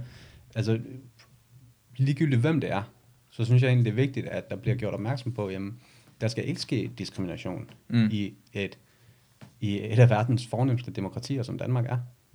Ja, jeg så nogen på at skrive sådan noget, øh, at hvis du skriver All Lives Matter, Mm. så skal du ikke følge mig længere. Mm. Så er vi uvenner. Og det er nogle gange, man, nogle gange man kan der måske findes det. Jeg, jeg kan godt lide at prøve at overbevise folk, der måske har misforstået noget. Jeg tror, at nogle af folk, hvis du ser på det udefra, du allerede har set på omkring diskrimination, og ikke har rigtig forstået det, ikke sat ind i det, så tænker jeg bare, hvorfor hedder det ikke All Lives Matter? Mm. Det er okay, jeg synes det. Det er okay, synes jeg på en eller anden måde. Så skal man, de personer skal forklares, hvorfor. På samme måde, jeg mener, at uh, der ham fra DF siger, at det ikke findes dim- øh, diskrimination i Danmark. Måske er det 10-15% af hans tilhængere, som har forståelsen af, at nå, det er ikke så slemt, som det er i USA. Jeg, bl- jeg blev bare ked af det i Danmark, at de folk, der har forståelsen af det, de vælger at sige, du er også fjenden nu. Mm. Bare fordi du skriver All Lives Matter, så er du fjenden lige nu. Mm. Hvad med ikke også lige når du har overskud? Du sidder ikke i en situation, hvor det er skarpt. Du sidder ikke i en situation, hvor nogen prøver at ka- kaste en efter. Du, du bruger ikke det dårlige sted. Jeg bliver bare også ked af det, at der sidder folk i Danmark, som har det rigtig godt, der har overskud, som ikke vælger at tage kampen op. Kampen. Bare snakke normalt til andre mennesker og sige, jeg forstår godt All Lives Matter, og det er fordi, vi er alle sammen enige omkring All Lives Matter. Mm. Problemet er, at det går ud over mørke folk. Det er derfor, vi skriver Black Lives Matter. Og problemet er jo, at det ikke er, altså, ja, vi kan være enige om All Lives Matter, Mm. men det er jo ikke det, der bliver, øh, der bliver vist. Nej. Fordi hvis bare det var det, der blev vist, Ja. men det, altså, fordi at, jamen, i USA, øh, synes jeg, at det, det fremstår som om, at et, et hvidt liv er mere værd end et, end et, øh, en mand med, eller kvinde med mørk hud. Det er det 100%. Altså det, og det kan godt være, at forskningen siger noget andet, det, det skal jeg ikke kunne udtale ja. om, men, men det, det fremstår i hvert fald sådan. Mm. For mig. Øhm, og når jeg har mine egne venner her hjemme i Danmark, som, som siger, ja, jeg tænker faktisk over, øh, hvordan jeg ser ud, når jeg går i byen for eksempel. Mm. Fordi at jeg ved, at det, at jeg har mørk hud, øh, kommer til at påvirke, når jeg skal ind på en klub. Mm. Så derfor tænker jeg mere over, hvad for noget tøj jeg har på. Ja. Øhm, man siger, jeg kan ikke bare som dig, Bjørn, gå i byen i, øh, i badeshorts og, øh, og bare kiste, hvis det er det. Badeshorts, så bare kigge godt i byen sådan der. Det har jeg faktisk aldrig gjort. Nej. Det kan jeg godt. ja. Men, men, men altså det der med, man bliver nødt til sådan, så længe vi har det, så længe vi bevisligt har folk, som bliver afvist, Mm. Stadig den dag i dag bliver afvist på diskoteker og på klubber, med, med begrundelsen, der er for mange af din slags derinde. Mm.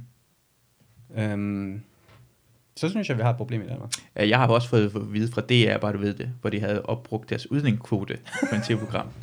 Er det rigtigt? Det er ikke mig, der har fået det at vide. Den person, der prøvede at sælge det program, hvor jeg var verden på, fik vide, da de var til mødet, at fordi jeg havde lavet Adam og Nora på det tidspunkt mm. Derhen, så har de, de synes, de havde opbrugt deres udlændingskvote. Er folk, der sidder og tror selv, de er sådan noget ret tidige og skal have forskellige fors- befolkningsgrupper. Det irriterer mig også rigtig meget, at sådan nogle typer ikke engang selv ved, at det er racister. Fordi det er, engang, det er et større problem. Det er også derfor, jeg bliver mere ked af det, når jeg ser en person sige, vil det være, jeg gider ikke høre på dig, hvis du siger All Lives Matter. Fordi de personer har faktisk den her, nu siger jeg bare privilegie til at sige, mm. jeg behøver ikke se racisme længere. Hvis du siger noget racistisk, så kan jeg lukke dig ud fra en Facebook-gruppe, fra en Instagram.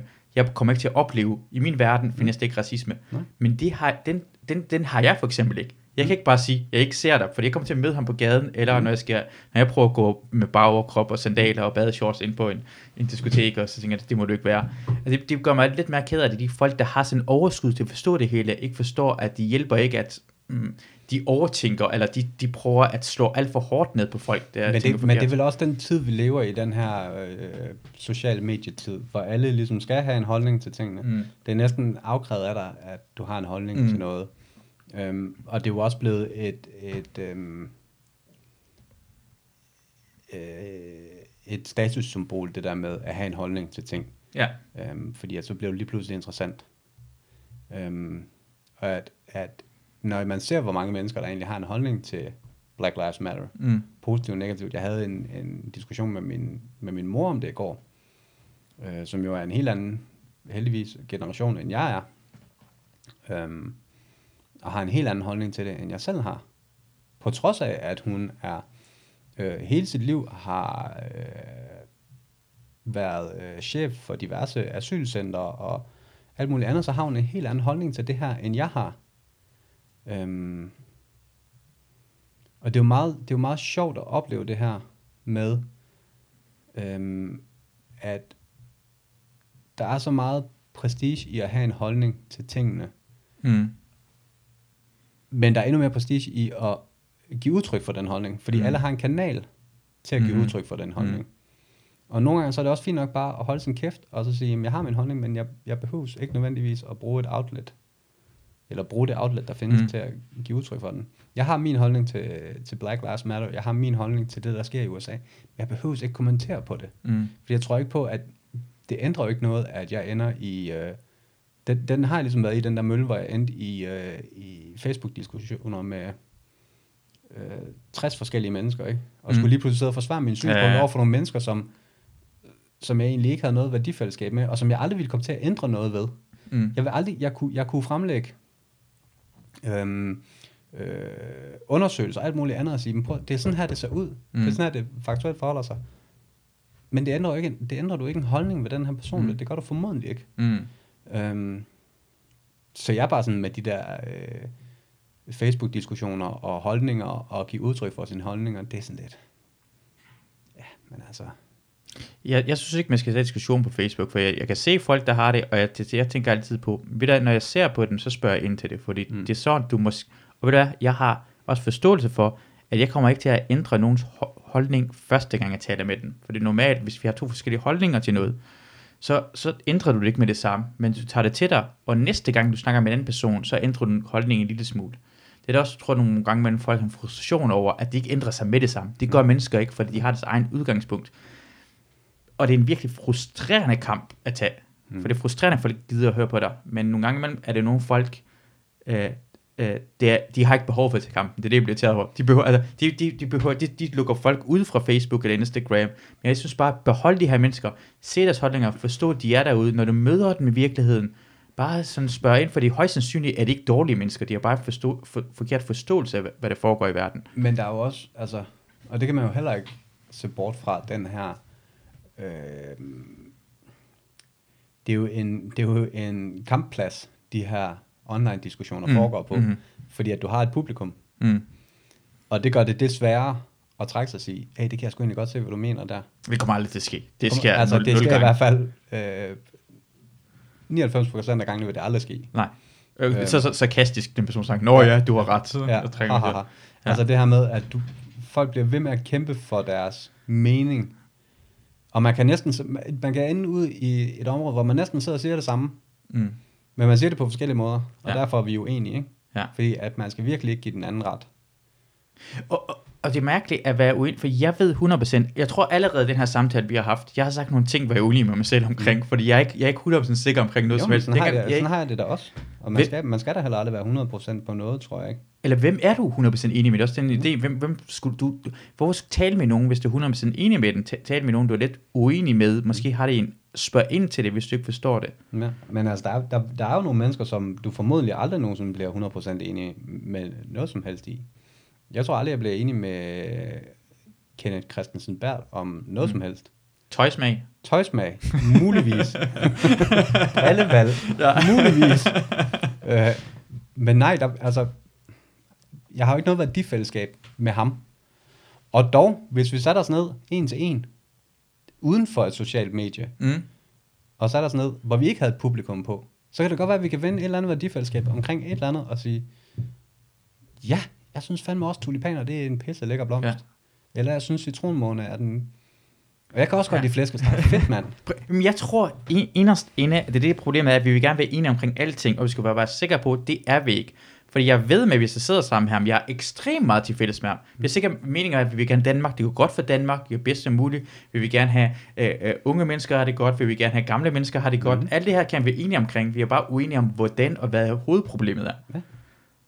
Det er det eneste forskel, vi har, og så kommer det til at lyde, og så tager vi konflikten, som om det er shia mod sunni-muslimer i uh, Irak, og det har egentlig burde vi være enige omkring. Det, det er løsningen, vi har forskel.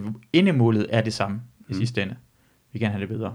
Ja, ja, ja tror jeg i hvert fald, det, det, det går ud fra. Det, måske det helt overordnede endemål.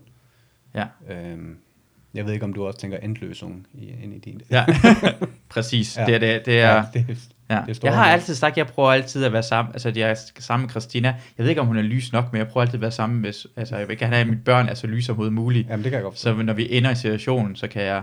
Ja. Jeg har også sagt, at hvis det nogensinde sker lige nu, så vil jeg prøve at være så sød over for at spise så meget svinekød. Så det er mig, der står og fører folk ind i togvogne, i stedet for at jeg kommer ind i togvogne. ja, det er, også, det er rigtigt. Jeg tror faktisk, der fandtes sådan under 2. verdenskrig. Ja, de, hvis man, snak, hvis man hører sådan noget dokumentar omkring øh, koncentrationslejre, dem de havde allermest jøderne, var de jøder, der arbejdede sammen med nazisterne. Mm. For de, var, de skulle være så ekstremt hårde for de andre jøder, at de blev bare set som sådan noget, ja, forræder på en helt anden måde. Ja. De bliver også bare slået ihjel med det samme, det, det, var også, det, var også, det var også forfærdeligt på en eller anden måde, ikke? at man kan, man kan tvinge folk til sådan noget. Ja. Fordi det er, jo for, det er jo formodentlig ikke mennesker, som har haft noget som helst værdifællesskab. Altså, ja. de her øh, øh, nazisoldater og de her jødiske fanger, mm. har formodentlig ikke haft noget som helst værdifællesskab, men ja. de blev sat i sådan en ekstrem situation, øh, som har affødt en ekstrem reaktion. Ja. Måske være nogle soldater, der bliver også sat i en sådan ekstrem situation, for det bliver nødt til at være der for at jeg tror, gang. Jeg, altså, og det, det er der jo aldrig nogensinde nogen af os, der kommer til at forstå. Mm. Altså, der er aldrig nogen af os, der kommer til at forstå den der situation. Enten er du med os, eller så er du imod os. Du, ja. kan, altså, du, kan ikke, du kan ikke du kan ikke være midt imellem. Du kan ikke være øh, øh, en, en ven, hvis du samtidig er en fjende. Ja. Altså det, det, det tænker jeg, det vil ikke kunne have lavet sig gøre i Nazi-Tyskland. Altså der var du, ja, der var du med på vognen. Enten var du med på vognen, eller også var du ikke med på vognen. Men det, det er et problem jo. Mm. Det er problemet, vi mangler at forstå, at hvis du enten med mig eller imod mig i en anden sag, måske er det en gråzone, måske skal vi forstå hinanden, mm. for ellers ender det i den her konflikt. Måske behøver vi ikke at forstå hinanden, måske handler det i højere grad om at acceptere, at vi ikke er enige. Ja. Og at, at det egentlig er det egentlig er noget positivt, at vi ikke er enige. Ja. Jeg kender øh, masser og masser af mennesker, som jeg ikke er enig med, både mm. på Facebook og ude i den virkelige verden. Mm. Øhm, men men se det som noget positivt. Altså jeg kan se, min egen bror for eksempel, vi har mange områder, som vi ikke er enige på. Vi har også mm. rigtig mange områder, som vi er meget, meget enige på. Mm. Øhm, men vi har også bare nogle områder, hvor vi siger, okay, ved du måske behøves vi ikke at sidde og, øh, og diskutere øh, økonomisk politik lige nu. Mm. Altså det, det, det er jo ikke et område, vi behøves. Vi behøves ikke at, at finde en eller anden konsensus omkring, okay, det her det er det rigtige. Det her, mm. det er, den, det her det er den rigtige holdning til det her. Fordi vi har bare forskellige holdninger til det. Og det, det, det er fint nok. Ja. Det er helt fair ja. at have forskellige holdninger til det. Det, det er normalt igen. Ja. Jeg har ikke så meget holdninger. Heldig, heldig, prøv at tænke, hvis vi, altså hvis vi alle sammen havde den samme holdning, så ville vi jo bare være indoktrineret. Ja, præcis. Det, det sådan dik, diktatur ja, totalitære stater vil gerne have, at vi nok så, har altså, samme hvis, holdning hvis, som den, den, den nuværende situation, vi står i, og nu er jeg jo sundhedsfaglig uddannet, og, og som udgangspunkt følger jeg sundhedsmyndighedernes anbefalinger. Men jeg har masser af venner og bekendte, som er både øh, ultraliberale, mm. og som er øh, grænsende til anarkistiske, mm. som er stik imod de her regler, og som til enhver tid vil bryde de her regler. Mm. Øhm, og som udtaler sig rigtig, rigtig, rigtig meget om det. Og, øhm, og jeg har det sådan, jamen, nogle af tingene vil jeg udfordre dem på, men nogle af tingene vil jeg også bare sige, jamen det er fair nok, at du har det på den her måde. Fordi at når vi så står på den anden side af den her krise, mm. og den her, øh, for eksempel, øh, epidemilovgivning, den består, så er det måske fair nok, at der er nogen, der husker at råbe op og sige, hov, skal vi ikke lige fjerne den her epidemilovgivning, fordi mm. nu har vi jo ikke en epidemi mere. Ja. Øh, så skal vi ikke lige fjerne det her med, at øh, sundhedsministeren, han faktisk har, øh, han faktisk har øh, mulighed for at, øh, at bestemme, om folk de skal tvangsvaccineres. Ja. Fordi det er der ikke nogen grund til nu. Nej. Så derfor handler det jo også om, jamen, vi bør egentlig også være glade for, at vi har så forskellige holdninger, vi har, fordi at der er nogen, som husker at gøre opmærksom på de ting, som vi andre glemmer på ja. den anden side, ja. som vi måske egentlig bliver meget glade for. Ja. Vi går i den modsatte side. Ja. Det der, du gør også det der djævelens advokat. Jeg føler også bare, at du ved det mange gange ting, jeg siger sådan djævelens advokat. Jo, det, det, også være. 100%, 100% mener bare, bare jeg er altid bare nysgerrig mm. omkring Jamen, for det, prik til forståelsen.